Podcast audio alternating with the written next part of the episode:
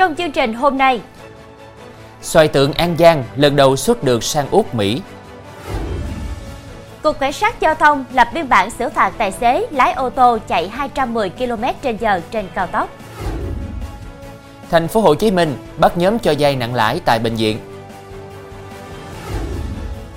Cô đồng bổ cao đúng nhận sai cãi tiếp tục bị khởi tố. Cảnh báo mạo danh cán bộ đăng kiểm chào bán mua bảo hiểm. Quý khán giả đang theo dõi chương trình Cửa sổ Đồng bằng phát sóng lúc 18 giờ mỗi ngày trên đài phát thanh và truyền hình Bến Tre.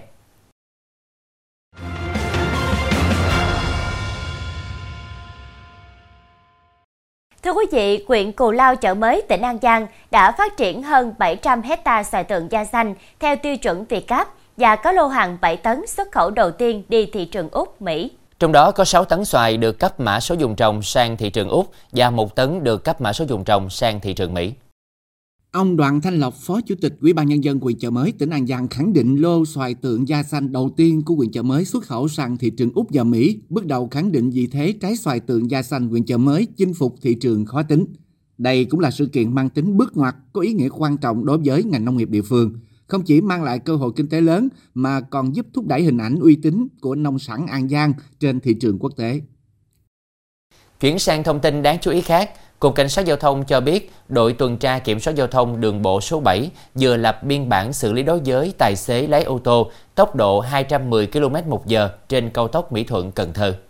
Làm việc với cảnh sát, tài xế 37 tuổi quê An Giang cho biết xe mới mua nên muốn thử tốc độ và quay video để khoe với bạn bè. Tài xế B bị lập biên bản về hành vi điều khiển ô tô chạy quá tốc độ quy định trên 35 km/h và giấy phép lái xe hết hạn trên 3 tháng. Cảnh sát xác định khoảng 21 giờ 35 phút ngày 31 tháng 12, tài xế B điều khiển ô tô trên cao tốc Mỹ Thuận Cần Thơ. Khi tới khoảng km 128 cộng 300, nam tài xế giọt lên tới tốc độ 210 km/h, trong khi đó tốc độ tối đa cho phép trên tuyến là 90 km/h. Tại trụ sở công an, nam tài xế đã thừa nhận hành vi vi phạm.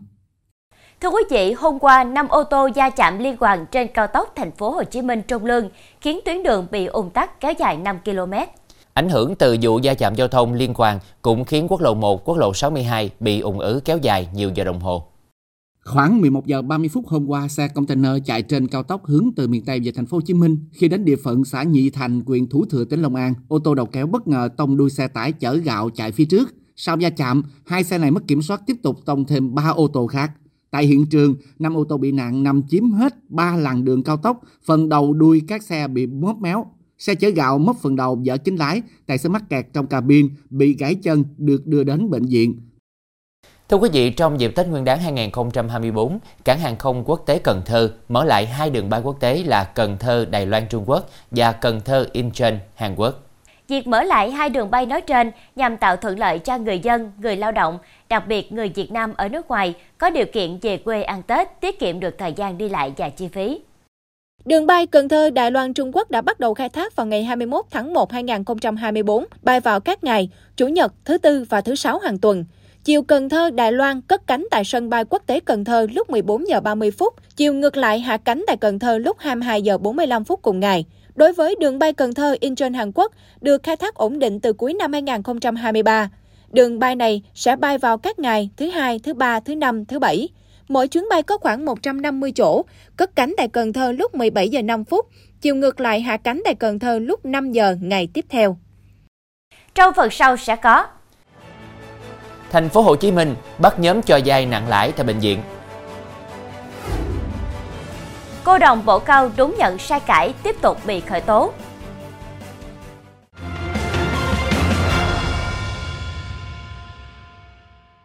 Thưa quý vị, lợi dụng hoàn cảnh cấp bách của người dân đi khám bệnh tại các bệnh viện ở thành phố Hồ Chí Minh, hai băng nhóm đã chào mời cho vay với lãi suất khủng lên đến 730% một năm. Ngoài ra, các nhóm này còn thuê người nhắn tin, dùng mã tấu đến nhà người vay, đe dọa khủng bố để đòi nợ. Cơ quan Cảnh sát điều tra Công an quận Bình Thạnh đã ra quyết định khởi tố, bắt tạm giam Đặng Thị Hoa, 52 tuổi, Tô Bá Nguyên, 28 tuổi, Mai Thị Mỹ Linh, 48 tuổi, Hào Quốc Huy, 45 tuổi, về tội cho vay lãi nặng trong giao dịch dân sự. Ngoài tội danh trên, nhà chức trách cũng xác định Huy có hành vi cưỡng đoạt tài sản. Theo điều tra, các đối tượng này đã lợi dụng hoàn cảnh cấp bách của người dân khi đi khám bệnh ở thành phố Hồ Chí Minh, rồi cho vay góp và vay tiền đứng với lãi suất lên đến 730% một năm, thu lợi bất chính hàng trăm triệu đồng. Khám xét nơi ở của họ, công an thu giữ nhiều tài liệu liên quan đến hoạt động cho vay, nhiều phương tiện giấy tờ và nhiều cây mã tấu tự chế. Phòng Cảnh sát hình sự Công an thành phố Hồ Chí Minh vừa khởi tố vụ án, khởi tố bị can, bắt tạm giam đối với Lê Xuân Đào, sinh năm 1995, quê Nghệ An, tạm trú quận 12, để điều tra về hành vi cưỡng đoạt tài sản. Theo công an, Đào là cộng tác viên một cơ quan báo chí với bút danh Xuân Đào, cùng một số đối tượng chuyên đi săn tìm những công trình, nhà xe, cơ sở kinh doanh vi phạm. Sau đó, Đào và các đối tượng thay phiên nhau liên hệ với chủ các cơ sở này và có hành vi đe dọa, buộc đưa tiền, nếu không sẽ đăng các vi phạm của cơ sở lên báo. Thưa quý vị, Lê Giang Thọ, 29 tuổi, cán bộ văn phòng đăng ký quyền sử dụng đất huyện Hàng Hóa, tỉnh Thanh Hóa, bị khởi tố vì tông chết người, kéo lê xe nạn nhân 5 km. Theo công an, vụ tai nạn xảy ra là do Thọ không chú ý quan sát, không làm chủ được tốc độ nên đã đâm vào xe đạp điện. Sau vụ tai nạn, Thọ vẫn tiếp tục lái xe ô tô, đẩy theo xe đạp điện chạy với tốc độ cao, lạng lách đánh võng trên tuyến đường từ khu phố 2 ra quốc lộ 1, đường Nguyễn Chí Thanh và đường Bà Triệu, khiến nhiều người khiếp sợ. Khi đến cửa hàng xăng dầu Tây Bắc Ga thuộc phường Đông Thọ, do bị người dân đuổi theo thì Thọ mới dừng lại. Qua kiểm tra, xác định trong hơi thở của Thọ có nồng độ cồn với mức 1,089mg trên 1 lít khí thở. Đội cảnh sát giao thông công an thành phố Vũng Tàu cho biết đã lập hồ sơ xử lý đối tượng có hành vi bôi nhọ hình ảnh lực lượng cảnh sát giao thông trên mạng xã hội.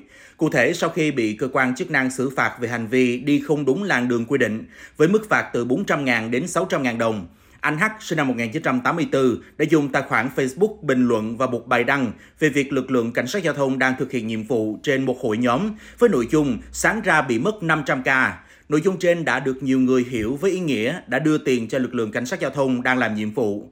Trên thực tế, người này phải tiến hành đóng phạt tại kho bạc nhà nước. Chuyển sang thông tin đáng chú ý khác, cơ quan cảnh sát điều tra công an thị xã Kinh Môn, tỉnh Hải Dương vừa khởi tố bổ sung bị can đối với Trương Thị Hương, 38 tuổi, biệt danh cô đồng bổ cao, thị xã Kinh Môn về tội lừa đảo chiếm đoạt tài sản. Đây là diễn biến mới khi cơ quan điều tra làm rõ được nội dung tố cáo của nạn nhân khác ngụ tại phường Hiệp An, thị xã Kinh Môn. Theo đó, Hương đã dùng việc lễ bói chiếm đoạt của ông T số tiền hơn 60 triệu đồng. Từ hành vi này, bị can Hương bị cơ quan điều tra đề nghị truy tố bổ sung để nâng khoản vi phạm cao hơn. Cơ quan công an xác minh làm rõ, bị can Trương Thị Hương, người từng nổi tiếng trên mạng xã hội với việc bổ cao, xem bói và câu nói đúng nhận sai cãi, còn gọi là cô đồng Trương Hương, đã chiếm đoạt của hai bị hại với số tiền hơn 240 triệu đồng. Vụ án vẫn đang được điều tra mở rộng. Quen nhau tại thành phố Hồ Chí Minh, hai bị cáo này rủ nhau đi trộm cắp tài sản để lấy tiền tiêu xài. Cả hai đã đột nhập trường học trộm hơn 1 tỷ đồng. Hôm qua, Tòa án Nhân dân tỉnh Bình Phước đã đưa ra xét xử, đồng thời tuyên phạt Trần Quang Ngọc, 43 tuổi, ngụ tỉnh Bình Thuận, 14 năm tù giam và Lê Cẩm Quang, 34 tuổi, ngụ tỉnh Đắk Nông, 12 năm tù giam cùng về tội trộm cắp tài sản. Khoảng 1 giờ sáng 27 tháng 1 năm 2023, Hoàng chạy xe máy chở Ngọc đến cổng trường mầm non Sơn Ca, phường Tân Đồng, thành phố Đồng Xoài, tỉnh Bình Phước.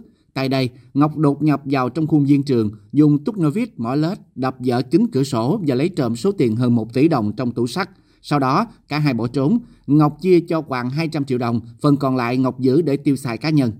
Khoảng 2 giờ sáng ngày 13 tháng 2 năm 2023, Hoàng tiếp tục chở Ngọc đến trường mầm non qua Đỗ Quyền, xã Đắc Rơ La, huyện Đắc Minh, tỉnh Đắk Nông để trộm cắp tài sản. Tại đây, Ngọc trộm được 3 điện thoại cùng tiền mặt tổng trị giá hơn 164 triệu đồng.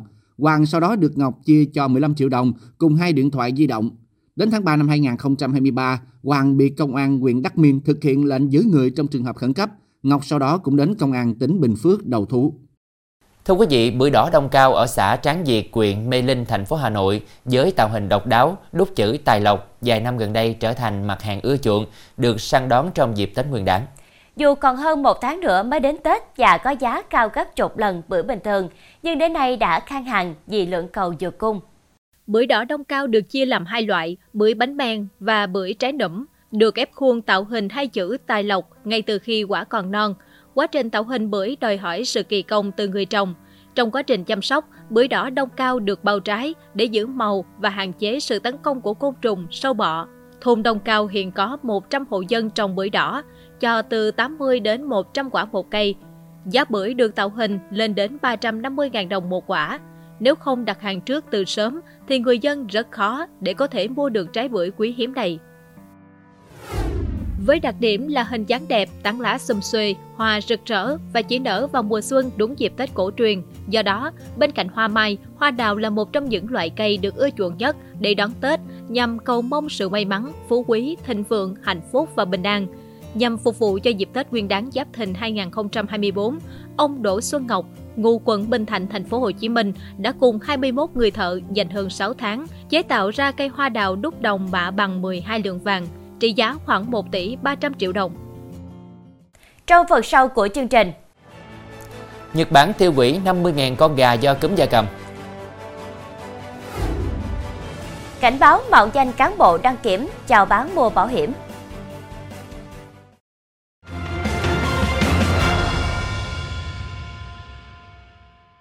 Tin thế giới, Bộ Nông nghiệp, Lâm nghiệp và Thủy sản Nhật Bản thông báo đã bắt đầu tiêu hủy khoảng 50.000 con gà tại một trang trại ở thành phố Yamagata thuộc tỉnh Gifu, miền trung nước này, sau khi dịch cúm gia cầm độc lực cao bùng phát tại đây. Đây là đợt dịch cúm gia cầm độc lực cao đầu tiên bùng phát vào mùa thu đông năm nay, đồng thời là trường hợp thứ sáu được báo cáo tại Nhật Bản, trong khi mùa cúm gia cầm ở nước này thường bắt đầu vào tháng 10 hàng năm. Dự kiến việc tiêu hủy và phun khử khuẩn tại trang trại trên sẽ diễn ra trong 2 ngày, bắt đầu từ ngày 5 tháng 1. Lực lượng chức năng cũng thiết lập một vùng hạn chế vận chuyển gia cầm và các sản phẩm trứng trong bán kính 10 cây số tính từ tâm dịch. Ước tính có khoảng 158.000 con gia cầm của 25 trang trại nằm trong khu vực bị hạn chế này. Cúm gia cầm đã dẫn đến việc tiêu hủy hàng trăm triệu con gia cầm trên toàn thế giới trong những năm gần đây. Các nhà chức trách Indonesia cho biết một vụ tai nạn tàu hỏa đã xảy ra tại tỉnh Tây Java vào hôm qua, theo giờ địa phương, khiến 4 người thiệt mạng và 42 người bị thương. Hai đoàn tàu chở tổng cộng 478 hành khách đã tông vào nhau.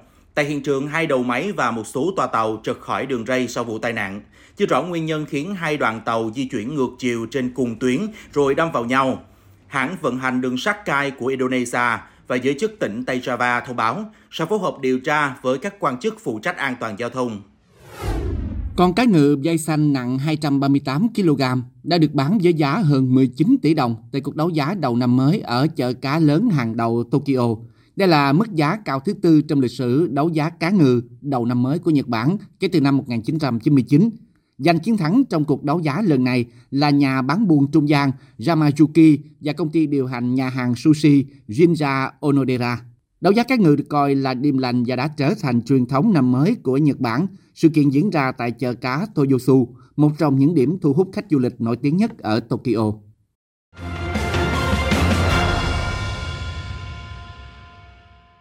Thưa quý vị, theo Cục Đăng kiểm Việt Nam, vừa qua người dân tại một số tỉnh thành trên cả nước nhận được những số điện thoại lạ mạo danh cán bộ trung tâm đăng kiểm. Cục Đăng kiểm khẳng định các cuộc gọi tới người dân xưng là cán bộ trung tâm đăng kiểm để tư vấn dịch vụ gia hạn đăng kiểm, bán bảo hiểm đưa đến tận nhà là mạo danh. Cụ thể, các đối tượng giả mạo nhân viên các trung tâm đăng kiểm gọi điện cho các chủ xe thông báo về việc ô tô chuẩn bị hết hạn kiểm định và phải gia hạn đăng kiểm. Nếu người dân đồng ý, kẻ gian sẽ gửi phiếu xác nhận gia hạn thông qua hệ thống chuyển phát nhanh. Sau đó, người nhận thông qua shipper sẽ chuyển lại từ 100.000 đến 150.000 đồng cho các đối tượng lừa đảo. Do các đối tượng nắm rõ họ tên của chủ phương tiện, biển số xe, địa chỉ, thời gian xe hết hạn đăng kiểm, nên nhiều người không nghi ngờ và làm theo hướng dẫn. Vì số tiền không lớn, nhiều chủ phương tiện chủ quan sẵn sàng chuyển khoản cho đối tượng. Không những thế, nhiều người còn bị lừa chuyển tiền cho các đối tượng để mua bảo hiểm bắt buộc cho ô tô hoặc nhờ đóng phí đường bộ và bị chiếm đoạt. Ngoài ra, các đối tượng này gọi điện tư vấn dịch vụ gia hạn đăng kiểm, bán bảo hiểm đưa đến tận nhà với số tiền từ 300.000 đến 500.000 đồng. Trước tình trạng trên, Cục Đăng kiểm Việt Nam cho biết, trường hợp nhân danh cán bộ trung tâm đăng kiểm gọi điện tư vấn dịch vụ để thu các khoản phí ngoài quy định của đăng kiểm là hành vi mạo danh có dấu hiệu trục lợi cá nhân. Để gia hạn đăng kiểm, người dân và chủ phương tiện có thể tự truy cập vào địa chỉ gia hạn xcg.vr.org.vn để tra cứu và in giấy xác nhận thời hạn hiệu lực của giấy chứng nhận kiểm định. Chủ phương tiện không phải nộp bất cứ khoản phí nào liên quan việc gia hạn này. Đồng thời, người dân nên mua bảo hiểm trách nhiệm dân sự từ các đại lý có văn phòng đại diện hoặc đại lý ủy quyền đóng trên địa bàn để thuận lợi cho việc giải quyết khi phát sinh tai nạn xảy ra. Theo công an, các hành vi lừa đảo gian dối liên quan đăng kiểm hiện xuất hiện nhiều với thủ đoạn rất tinh vi. Người dân cần cẩn trọng khi nhận được các cuộc gọi lạ yêu cầu chuyển khoản để tránh mất tiền. Khi phát hiện hoặc nghi vấn đối tượng có hành vi lừa đảo, cần báo ngay công an để kịp thời xử lý. Thông tin vừa rồi đã khép lại chương trình hôm nay. Hẹn gặp lại quý khán giả vào lúc 18 giờ ngày mai trên đài phát thanh và truyền hình Bến Tre. Khánh Trình, Lan Anh xin kính chào tạm biệt và kính chúc quý khán giả với một buổi tối thật nhiều niềm vui, hạnh phúc bên gia đình.